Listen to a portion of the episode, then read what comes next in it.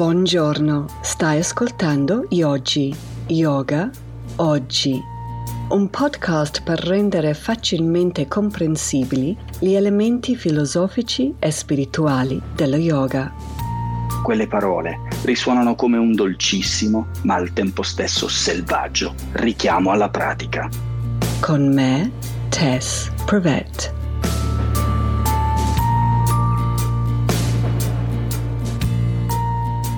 La mia figlia, quando era piccinina, non lo so, avrà avuto tipo quattro anni, ha passato questa fase molto di rabbia perché doveva andare a letto prima degli altri, visto che era la più piccola.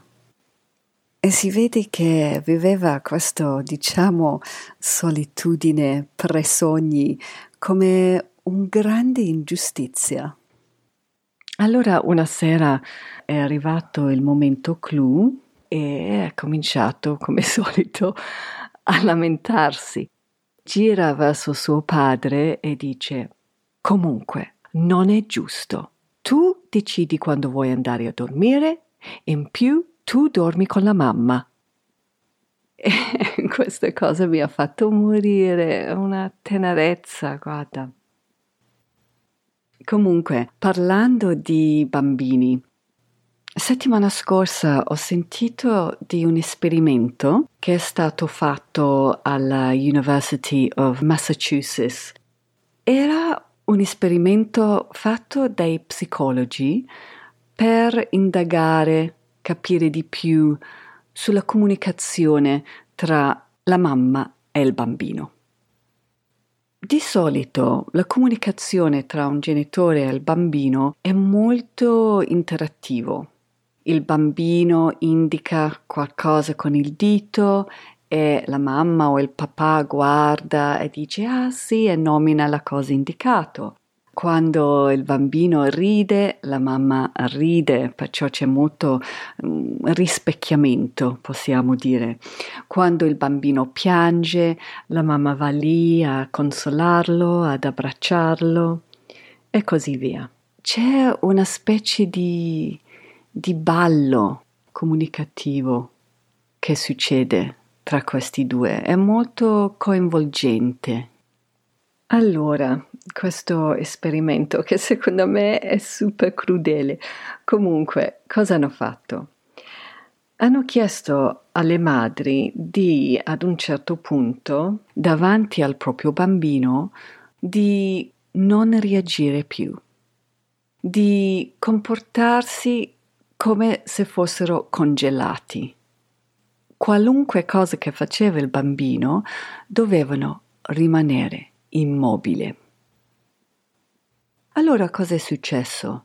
All'inizio il bambino comincia a fare più rumore, comincia a battere le manine sul tavolo, poi comincia ad urlare e nell'arco di tempo di un minuto e mezzo, due minuti, il bambino è andato da allegro a completamente disperato, inconsolabile. E questa cosa un po' mi ha, mi ha turbato. Non così tanto per quanto magari anche tanti di noi da bambini abbiamo subito un po', un po questo atteggiamento viso congelato dai propri genitori, ma più per quanti di noi da adulti portiamo avanti un atteggiamento simile davanti a chi abbiamo intorno. Mi viene in mente un esempio stupido, ma l'altra sera uh, mio marito mi chiama e mi dice: Ah, vieni, vieni a vedere questo video di Boney M. Se non sapete chi è Boney M, meglio per voi.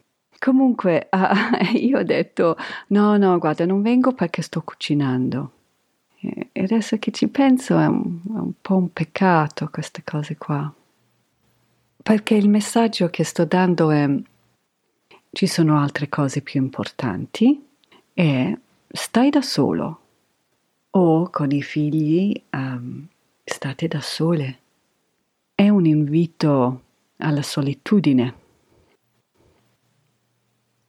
A volte rischiamo di scambiare una richiesta di connessione per una distrazione.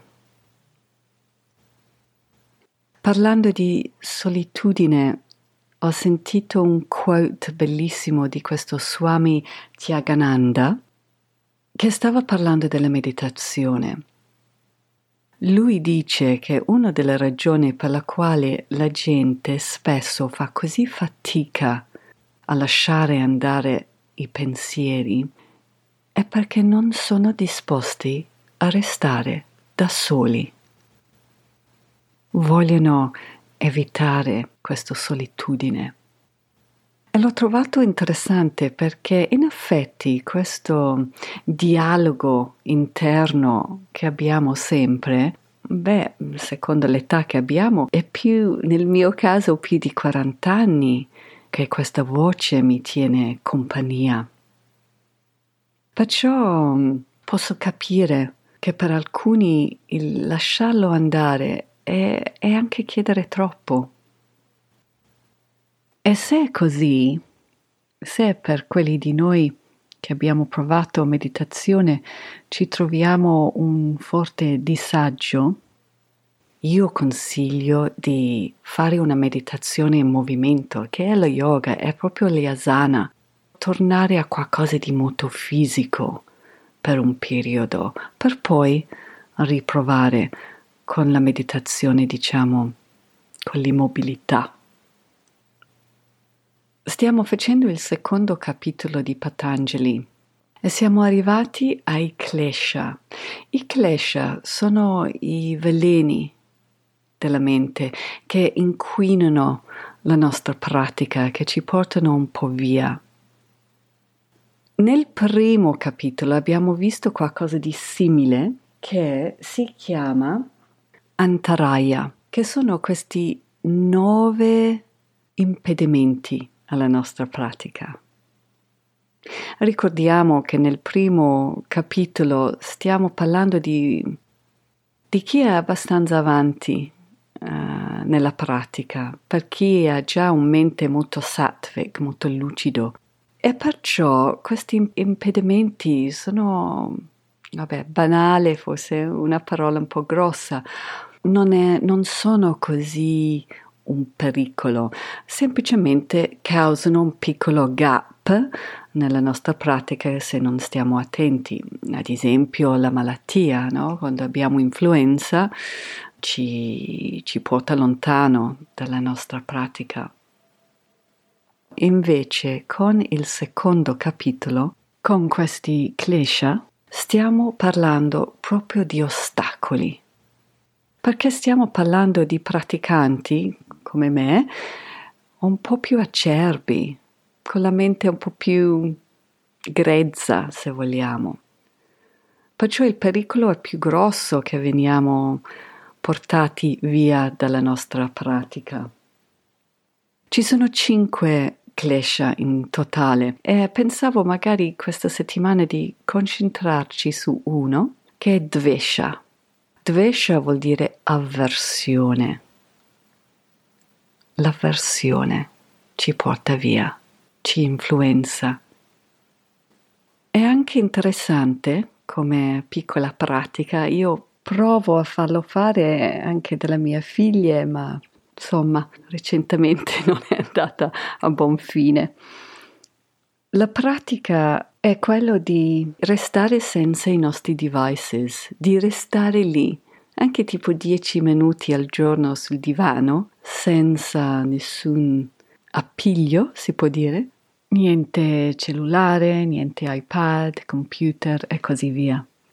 E notare la sensazione che, che viene a galla, che può essere indicativo appunto di quanto avversione abbiamo contro questa solitudine e vediamo se fa venire fuori la rabbia come, come la mia bambina quando lottava contro il andare a letto da sola.